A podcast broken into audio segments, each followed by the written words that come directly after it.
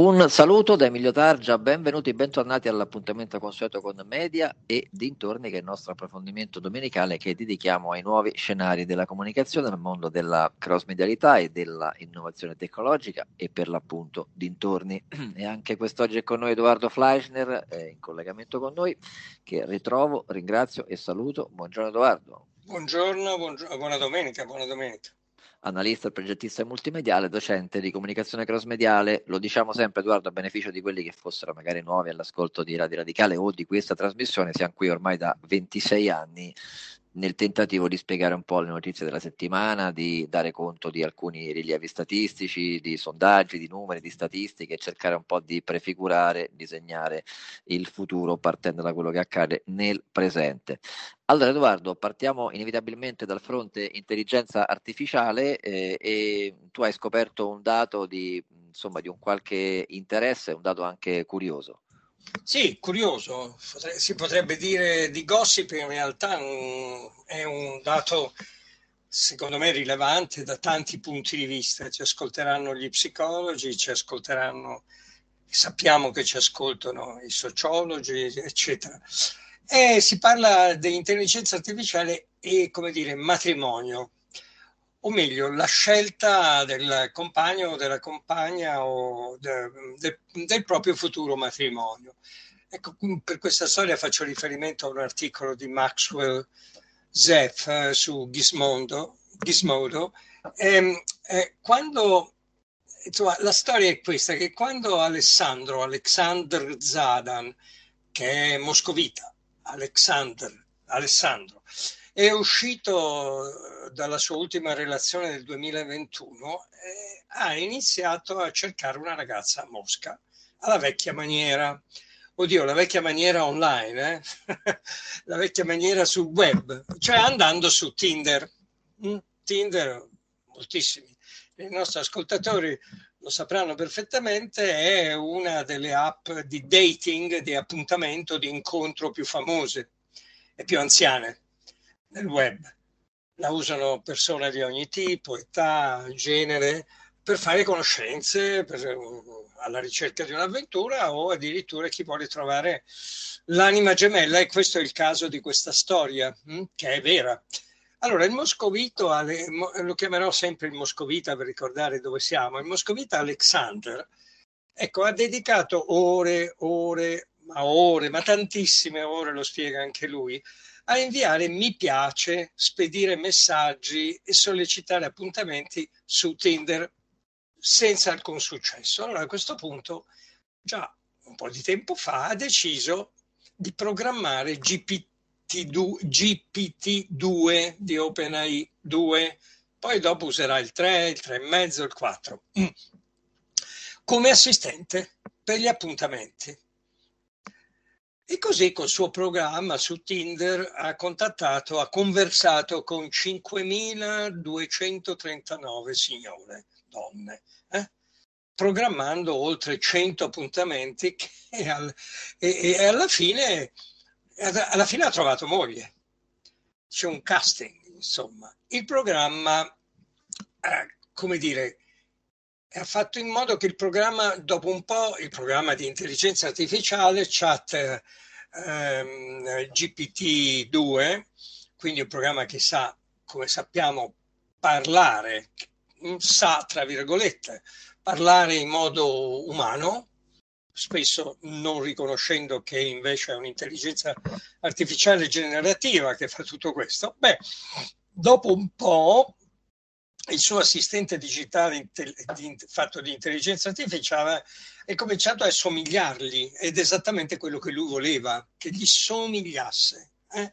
Che comprendesse i suoi interessi, e quindi a un certo momento persino poteva programmare appuntamenti di persona tramite il calendario di, di, di Alexander. Però lo faceva l'intelligenza artificiale, non Alexander. Guardava il calendario di Alexander e, facciava, e fissava appuntamenti. Insomma, il moscovita Alexander ha addestrato il suo programma a, a inviare mi piace alle donne che corrispondevano alle sue preferenze. Ovviamente ha fatto come si fa con questi programmi, ha filtrato, cioè ha messo dei filtri e ha incominciato a dire: allora escludo le foto dove ci sono degli alcolici o dei segni zodiacali che non mi piacciono, che, con cui non vado d'accordo, leggendo le biografie, non lui ma l'intelligenza artificiale.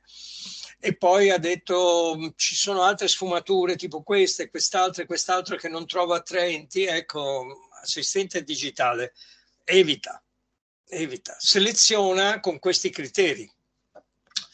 E tutti elementi in cui l'intelligenza artificiale doveva tener conto. Eh, la prima versione poteva inviare messaggi, tenere una conversazione, ma all'inizio presentava un po' di errori. Succede sempre su queste piattaforme, sia ben chiaro. Per esempio, ChatGPT ha chiesto a una donna di fare una passeggiata, una lunga passeggiata nel bosco. In uno dei primi messaggi non c'era il bosco e non c'era la sua intenzione di fare la passeggiata. In un altro, ChatGPT ha programmato un appuntamento per Alexander e ha promesso che avrebbe portato cioccolata e fiori, mm? cioccolatini e fiori. Poi quando Alexander ha veramente fatto l'appuntamento di persona ed è arrivato a mani vuote, è ignaro che il suo assistente di intelligenza artificiale aveva fatto questa promessa, beh, lei si è un po' risentita, anzi si è risentita assai, dice Alexander. Allora, il moscovita Alexander ha gradualmente, nei mesi, eh, negli anni, ha gradualmente aggiornato il suo progetto quando OpenAI ha rilasciato le varie versioni di cui noi abbiamo sempre aggiornato i nostri ascoltatori, G P tre, G P T tre, tre e mezzo, quattro, e lentamente è diventato un pretendente ChatGPT molto premuroso, molto attento, conoscitore perfetto, il doppio, il doppione, il doppio digitale e fatto di intelligenza artificiale del moscovita Alexander, no? Il quale ha selezionato fra cinquemila e rotti candidate una sola donna alla fine, Karina, con la K, Karina. La coppia si è incontrata poi nel dicembre duemilaventidue, eh, siamo ancora a ChatGPT tre, eh, nel, nel dicembre duemilaventidue con Karina. Durante i primi mesi della relazione, però, Karina non parlava con Alexander direttamente, ma continuava a parlare con l'intelligenza artificiale che poi magari fissava appunto un, appent- un appuntamento di persona.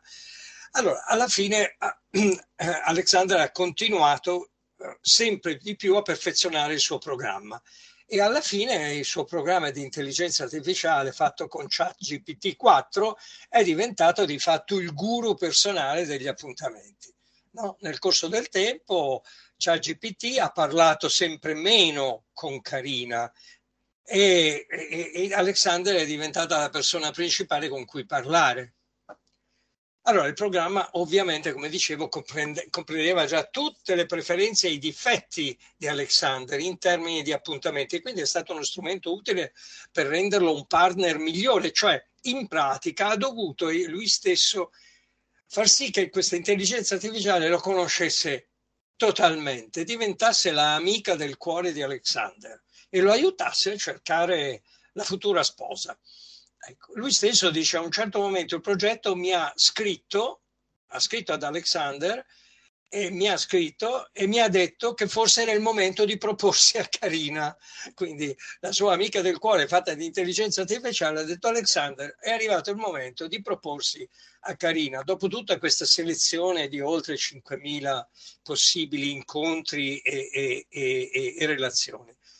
E all'inizio Karina pensava che l'intelligenza artificiale avesse delle allucinazioni. Scusate, Alexander pensava che l'intelligenza artificiale avesse delle allucinazioni. Abbiamo parlato molte volte delle allucinazioni di ChatGPT e non solo. Cioè, l'intelligenza artificiale dice, incomincia a dire delle cose strampanate che non c'entrano nulla e anche chi riceve queste risposte non capisce cosa sta succedendo. No? E lui stesso ha pensato che, fossero allucinazioni, che fosse un'allucinazione dell'intelligenza artificiale dirgli Alexander proponiti a Karina, proponiti, proponine di sposarsi. Ha detto ma questa è, una, una, è un'allucinazione. Poi però ha capito che l'intelligenza artificiale era ormai diventata una vera e propria consulente, una sua vera e propria consulente sentimentale, personalizzata ovviamente. E, le, e Alexander confessa: ho seguito il consiglio dell'intelligenza artificiale e lei mi ha detto di sì. Ecco, romanticismo eh, non sarà più lo stesso, dicono in molti. Il romanticismo potrebbe essere ormai un'altra cosa, dicono in molti. Lui risponde: no, ho un assistente affettivo che mi conosce perfettamente. Comunque il moscovita Alexander al momento non offre questo prodotto, perché alla fine, avendoci lavorato per anni, è addirittura un prodotto finito, potremmo dire, perché è molto costoso da gestire. Lui ha speso migliaia di dollari per addestrare questa intelligenza artificiale a diventare il suo amico o la sua amica del cuore, che addirittura gli suggerisce, gli fa da consulente sentimentale. Tuttavia la sua fidanzata afferma che gli assistenti di incontri con intelligenza artificiale potrebbero essere, lei è ottimista, un ottimo strumento per gli altri, purché le persone siano sincere riguardo a ciò che stanno cercando. E forse Karina ha capito il punto di tutto il web e di tutti i rapporti che si conducono nel web. Sii sincero, eh? Così si può dire che vissero felici e contenti. Edoardo, torniamo a parlare di una classifica che tu puntualmente eh, ci racconti ogni anno, eh, sì. Una classifica che ha un suo valore molto specifico sia dal punto di vista della comunicazione che inevitabilmente dal punto di vista commerciale, cioè la classifica dei marchi, i cento marchi di maggior valore nel eh, duemilaventiquattro. Sì, sì, sì, guarda, eh, le mail che ci arrivano chiedendo, allora la classifica dei marchi ci arrivano a media e dintorni, chiocciola gmail punto com, eh. Eh, ci chiedono, ma allora la classifica del duemilaventiquattro, allora, allora, allora noi ogni anno, ho calcolato da circa forse quindici anni, la raccontiamo da questi microfoni quando esce. Prima di tutto bisogna dire una cosa, è la classifica dei, di, di cinquecento marchi, però i primi cento, i primi cento marchi hanno un valore al mondo di cinque trilioni di dollari, cinque mila miliardi di lire. Di dollari, scusate. Eh, i marchi ovviamente svolgono un ruolo importante per promuovere il valore, soprattutto, non solo, ma insomma per gli azionisti, no? Insomma, tengono conto di un marchio che sale nel valore durante l'anno, durante i mesi, per individuare insomma il valore finale del, del marchio. Gli investimenti del marchio potrebbero dare dividendi per molti decenni. Attenzione, però tali benefici finanziari sono abbastanza aperti all'interpretazione. La maggior parte dei regolatori finanziari di solito non accettano il valore, l'asset, il valore del marchio nei, dei bilanci. Alcuni sì, ma di solito no. Eh, per vederla in altro modo, ad Apple manca una delle risorse più preziose nei suoi resoconti fi- finanziari, proprio il valore del marchio, che è oltre mezzo triliardo di dollari, eh? E invece nei suoi resoconti finanziari non c'è, non, non, non viene citato. Come si valuta un marchio? Allora, nel complesso il valore di un marchio è stato calcolato in base al livello di generazione di profitti dell'azienda. Quindi incominciate a vedere che questo benedetto marchio e il valore del marchio non è una cosa solo di marketing, una cosa ben più sostanziosa. Eh, eh, attenzione, in questa classifica eh, l'analisi eh, viene fatta eh, aggregata, quindi per esempio quando si dice Facebook in realtà si dice Meta, che possiede Instagram e WhatsApp, tanto per capirci. Passiamo alla classifica. Niente di nuovo sotto il sole dei marchi, anche quest'anno prima in classifica è Apple eh, statunitense, che vale appunto, per essere precisa, cinquecentosedici miliardi di dollari, e la cosa più interessante è che ha avuto un balzo del settantatré per cento in più anno su anno, confronto del duemilatré duemilaquattro nel confronto del duemilatré. Ma anche Microsoft ha avuto un, addirittura di più, un settantasette per cento di più del valore in confronto all'anno precedente, però non è cinquecentosedici miliardi di dollari, ma solo, si fa per dire, trecentoquaranta miliardi di dollari. Seguono Google, Amazon, e quindi le prime quattro sono quelle che si potrebbero chiamare le big tech, ma poi c'è una big tech sudcoreana che a, tutto, a tutti i livelli è big tech, che è la Samsung, però c'è un balzo. Mentre le prime quattro superano comunque i trecento miliardi di valore del marchio, trecento miliardi di dollari, tre, comunque Samsung ne, ne, ne vale novantanove, quindi un terzo. Dunque tra la quarta e la quinta posizione, tra le americane, le prime quattro statunitensi e la sudcoreana, c'è un balzo di duecento miliardi di, di dollari. E queste sono le prime cinque, sono le big tech. Poi tutte le altre le troverete nelle, nella, nella classifica che io comunque collego all'interno del post di Facebook. Passiamo a esatto. Italia. Tu, tu mi stai mandando un messaggino e mi stai dicendo in Italia eh. Eh, eh, in Italia siamo nelle prime duecento, non, eh. nelle, non nelle prime cento, nelle prime duecento, e sono in ordine crescente presenti Gucci, il gruppo delle Generali, Enel e Ferrari. L'anno scorso, se ben ricordo, erano solo due, adesso sono quattro, se ben ricordo, eh, forse posso anche sbagliare. Allora, al primo posto abbiamo detto c'è la Apple, eh, che ha aumentato di oltre duecentodiciassette miliardi rispetto alla classifica dell'anno scorso. E uno dice, ma un momento, perché ne abbiamo parlato a questi microfoni, ma me, le, le vendite di iPhone si sono stabilizzate, eh? L'azienda ha ampliato che, che cosa? Ha ampliato le linee dei prodotti sui dispositivi indossabili e su Apple tivù. Questi due rami gli hanno fatto fare il balzo dall'anno scorso a quest'anno.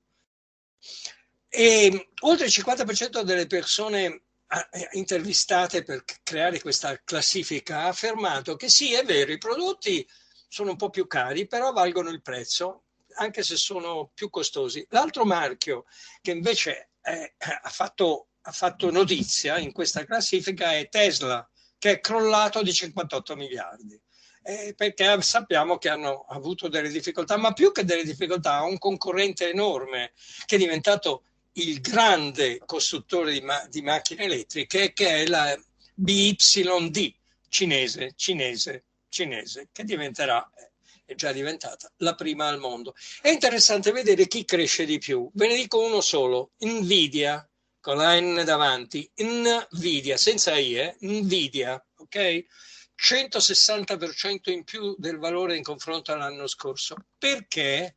Eh, ma perché produce chip, lo abbiamo anche questo raccontato, di memoria, eh?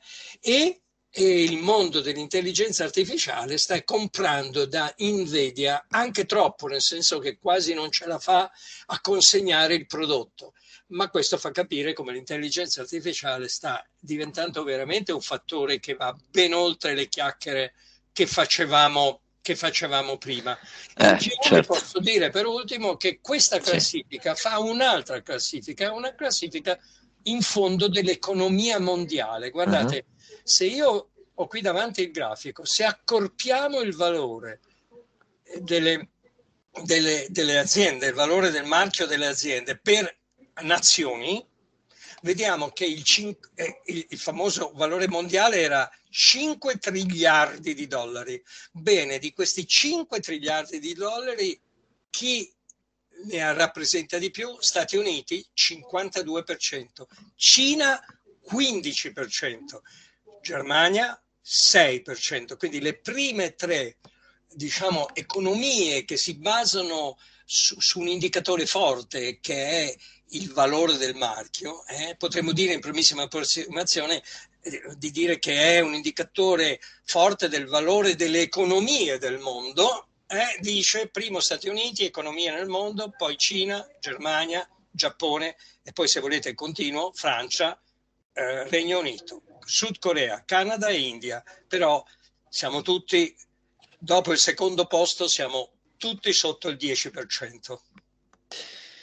Edoardo, torniamo a ricordare che da circa un mese noi adottiamo ogni domenica una libreria. Ovviamente parliamo di piccole librerie nascoste, gestione familiare, indipendenti, modeste, eh, tematiche, insomma, no, no, ovviamente non facciamo pubblicità alla grande distribuzione, alle grandi catene che ovviamente non hanno bisogno, ma cerchiamo di illuminare qualche angolo nascosto di un lavoro eh, difficile, complicato, ma crediamoci, Edoardo, preziosissimo. Allora, eh, eravamo scesi spesso al sud, Puglia e altrove. Stavolta saliamo, risaliamo, Edoardo. La libreria della domenica di questa puntata è in Toscana. In Toscana. Si chiama Sopra la Penna, sta a Lucignana, lassù, su un monticello, su una, su una collina, a Lucignana, in provincia di Lucca. Guardate, oh, vi, vi leggo alcuni pezzi dell'autoracconto che loro fanno, perché si vede che sono, insomma, gente che sa scrivere, mettiamola così. Ah, libreria Sopra la Penna, prendete la penna e scrivete vicolo Sopra la Penna sette, vicolo Sopra la Penna sette a Lucignana, in provincia di Lucca. Come si raccontano? Si raccontano, beh, si raccontano così, iniziano così. Romano, vorrei aprire una libreria nel mio paese. Ah, bene, quanti abitanti fa? centosettanta. Bene, centosettantamila diviso... No, no, no, non centosettantamila, centosettanta. Sei pazza. Ecco, questa è la conversazione fra Alba Donati e Romano Montroni, ben noto nel mondo dell'editoria. E loro raccontano ancora che tutto ci potevamo aspettare, in diretta ve lo leggo, tutto ci potevamo aspettare, ma non che centinaia, anzi migliaia di persone salissero fino a Lucignana da tutte le province italiane e straniere. Dalla Sicilia al Trentino i lettori si sono mossi eh, per toccare l'incanto del luogo, e in effetti, se vedete le foto online, è veramente un luogo incantevole, come ce ne sono, grazie a Dio, decine di migliaia in Italia. La libreria, sì. La libreria parte grazie al crowdfunding, con la D, mi raccomando, è eh, crowdfunding. Ecco, lanciato una nota di aprile del sette dicembre duemiladiciannove. Poi ovviamente succede che c'è il, il Covid, e quindi ah, al trenta gennaio c'è un incendio che distrugge tutto e si ricomincia da capo. Che volontà, eh?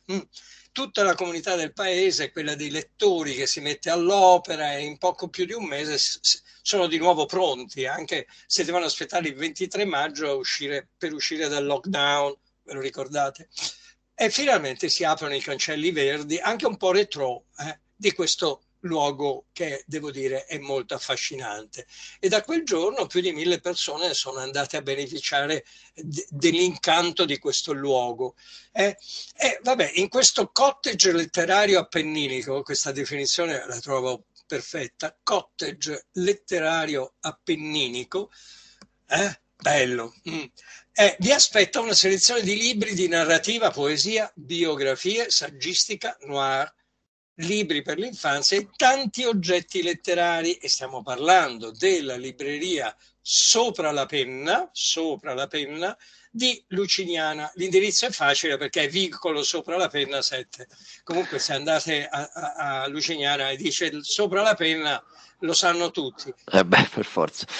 Allora, Edoardo, fin quando finisco ancora che sì. C'è un ultimo pezzettino, sì. Fin quando Alba Donati ha cominciato a pensare al piccolo cottage, eh, che avrebbe ospitato libri, oggettistica, eccetera, e beh, eh, si sono, c'è stato un desiderio comune, è nata l'opportunità di, co- di, di creare una, una cooperativa, la cooperativa Comunità Sopra la Penna, progettata e diretta da Pier, ehm, Pierpaolo Orlo- Orlando, che poi è il, il presidente. Insomma, ve la consiglio, perché... perché è proprio un, un oggetto incredibile sopra un cucuzzolo. È molto interessante. In questo viaggio alla scoperta delle piccole librerie italiane è anche interessante capire poi eh, quello che chiamerebbero, no, in qualche riunione da voi a Milano, Edoardo, il core business. Comunque insomma è sempre bello vedere anche come nascono le idee, anche il coraggio de, de, delle motivazioni che poi spingono in alcuni contesti anche molto difficili ad aprire una libreria, che è un gesto di grande coraggio comunque che noi ci permettiamo nel nostro piccolo di premiare ogni domenica. Viaggio che continua domenica prossima. Allora, intanto eh, ancora su um, D V B T due, che non è una parolaccia, ma ricordiamo ancora cos'è, perché ci hanno scritto in tanti per cercare di spiegare ancora il, uh, il, il, la nuova modalità, insomma, che cambierà, sì, eh, sì, sì. Il nuovo, guarda, switch da imporre per il proprio televisore. Tanti ci scrivono: che dobbiamo fare? Dobbiamo comprare un'altra decoder, dobbiamo cambiare il televisore, esatto, di nuovo. Che, esatto. su- che ci succede? Ecco, allora, noi ne, abbiamo, ce lo spiega. Noi ne abbiamo parlato. Vincenzo Lo Bianco, che è un nostro fedele ascoltatore, che ringraziamo, e che scrive a media e dintorni chiocciola gmail punto com, ha fatto, ci ha mandato l'idea giusta, molto interessante. Dice: la notizia del switch D V B T due eh, della RAI è stata ripresa male da molti giornali dopo il convegno del ventisei gennaio. E a questo riguardo consiglia di leggere Gianfranco Giardino, che è direttore responsabile della rivista D-Day online, che noi spesso su, eh, consigliamo, perché ha partecipato al convegno RAI e insomma ha scritto praticamente che cosa? La conclusione dell'articolo è che non sarà necessario comprare un televisore o un decoder D V B T due, ripeto D V B T due, segnatevela, Domodossola, Verona, Bologna, Torino due, non sarà necessario comprare un televisore o un decoder entro il primo settembre duemilaventiquattro di quest'anno, se si vuole continuare a vedere i programmi RAI. Perché?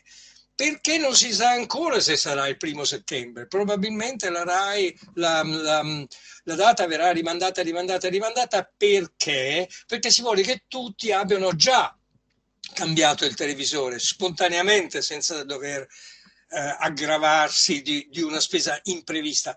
Eh, allora, probabilmente è una data da destinarsi, in attesa che la diffusione dei televisori che ricevono il D V B T due raggiunga la, la, la, la quasi totalità delle persone. Attualmente è un numero variabile di famiglie, e qui è impressionante vedere che va da un milione e otto a otto milioni, quindi non si sa esattamente quante sono le famiglie che possono ricevere questo nuovo standard. Quindi si sta un po' aspettando e tentando di capire, o comunque lasciando che le famiglie, quando l'hanno deciso per i fatti loro, comprino un nuovo televisore, che in quel caso sicuramente riceve D V B T due. Grazie Vincenzo. Allora Edoardo, eh, in questa ultima parte, mancano un paio di minuti, mancano tre minuti e mezzo, eh, voglio farti sentire proprio cento secondi dell'eurodeputato di Renew Europe, Sandro Gozzi, che è anche segretario generale del Partito Democratico Europeo. L'avevamo intervistato per altre cose, ma poi ci siamo soffermati sul tema intelligenza artificiale e possibile suo utilizzo eh, in un ambito complicato e complesso come quello giudiziario, come quello della giustizia, anche per far fronte alla questione dei tempi. Sentiamo cosa ci ha risposto Sandro Gozzi. Guardi, io considero l'innovazione, l'intelligenza artificiale e tutto quello che è digitale la più grande opportunità che l'umanità abbia, l'umanità ha a disposizione in questa epoca. Quindi io ho un pregiudizio assolutamente favorevole sull'intelligenza artificiale, e a proposito di giustizia e di lentezza della giustizia, credo che se ben regolata l'intelligenza artificiale applicata anche alla giustizia e all'attività forense possa enormemente aiutare anche l'attività di, di, di avvocati e giudici, ma ovviamente va ben regolata. È chiaro che quello che fa paura dell'intelligenza artificiale ai nostri cittadini è, eh, sono le, le derive, sono gli abusi che se ne possono avere, e da questo punto di vista eh, io credo che la decisione che abbiamo preso, primi al mondo con questa nuova legge, si chiama regolamento ma una legge sull'intelligenza artificiale a livello europeo, eh, indichi un quadro, delinei un quadro anche di protezione dei valori, un modello europeo di intelligenza artificiale vario. Cioè, do degli esempi molto concreti. Noi non vogliamo la notazione sociale, cioè non vogliamo fare come i cinesi che usano l'intelligenza artificiale per seguire la vita di ogni loro cittadino e giudicare attraverso l'intelligenza artificiale se è un bravo o un cattivo cittadino, e quante volte sei passato corrosso, no? E quante volte sei arrivato in ritardo in ufficio. Non vogliamo la sorveglianza di massa, vogliamo delle regole molto specifiche sulla biometria. Eh, queste sono certamente, vogliamo, eh, vogliamo sapere se l'intelligenza artificiale è usata per eh, comunicare sui eh, social network, no? I famosi problemi dei deepfake, tra l'altro che lei, Targia, di cui lei Targia parla ogni, ogni domenica mattina, sì, da tanti anni, come lei ci ricorda sempre, non so, sono ventidue ventitré anni che con Fleischner parlate, parlate ventisei, ventisei, ventisei, ventisei di queste cose, e io credo che questo lo abbiamo fatto. Bisogna eh, adesso dobbiamo spingere al massimo sulla innovazione, e lo ripeto, secondo me anche l'attività forense può beneficiare da un'intelligenza artificiale ovviamente ben inquadrata, ben inquadrata, ben regolata e con dei limiti molto chiari. Ecco Edoardo, mh, cosa pensi delle parole di Sandro Gozzi? Beh, che sì, dice sostanzialmente non vogliamo una sorveglianza speciale da parte di nessuno, come in Cina per esempio, e, o la, la, il riconoscimento facciale. Insomma, non vogliamo che diventi un elemento veramente di Grande Fratello. F- parole fondamentali. È il nucleo de- della legge europea, è proprio questo. Non vogliamo che diventi il Grande Fratello. E siamo tutti d'accordo su questo. Attenzione che a volte ci sono regimi che vogliono invece proprio quello. E allora ci fermiamo qui mh, per ora e per oggi. Eh, ci tenevamo a farvi ascoltare questo passaggio perché riguarda appunto l'intelligenza artificiale, possibili applicazioni sia in ambito giustizia, ma poi in tanti altri anche il riferimento possibile ehm, eh, dal punto di vista Europa. Allora, grazie ad Emilio Targia, chi ci ha ascoltato, grazie a Edoardo Fleischner per essere stato con noi. Torniamo come sempre con Media e dintorni domenica prossima qui su Radio Radicale alle ore nove.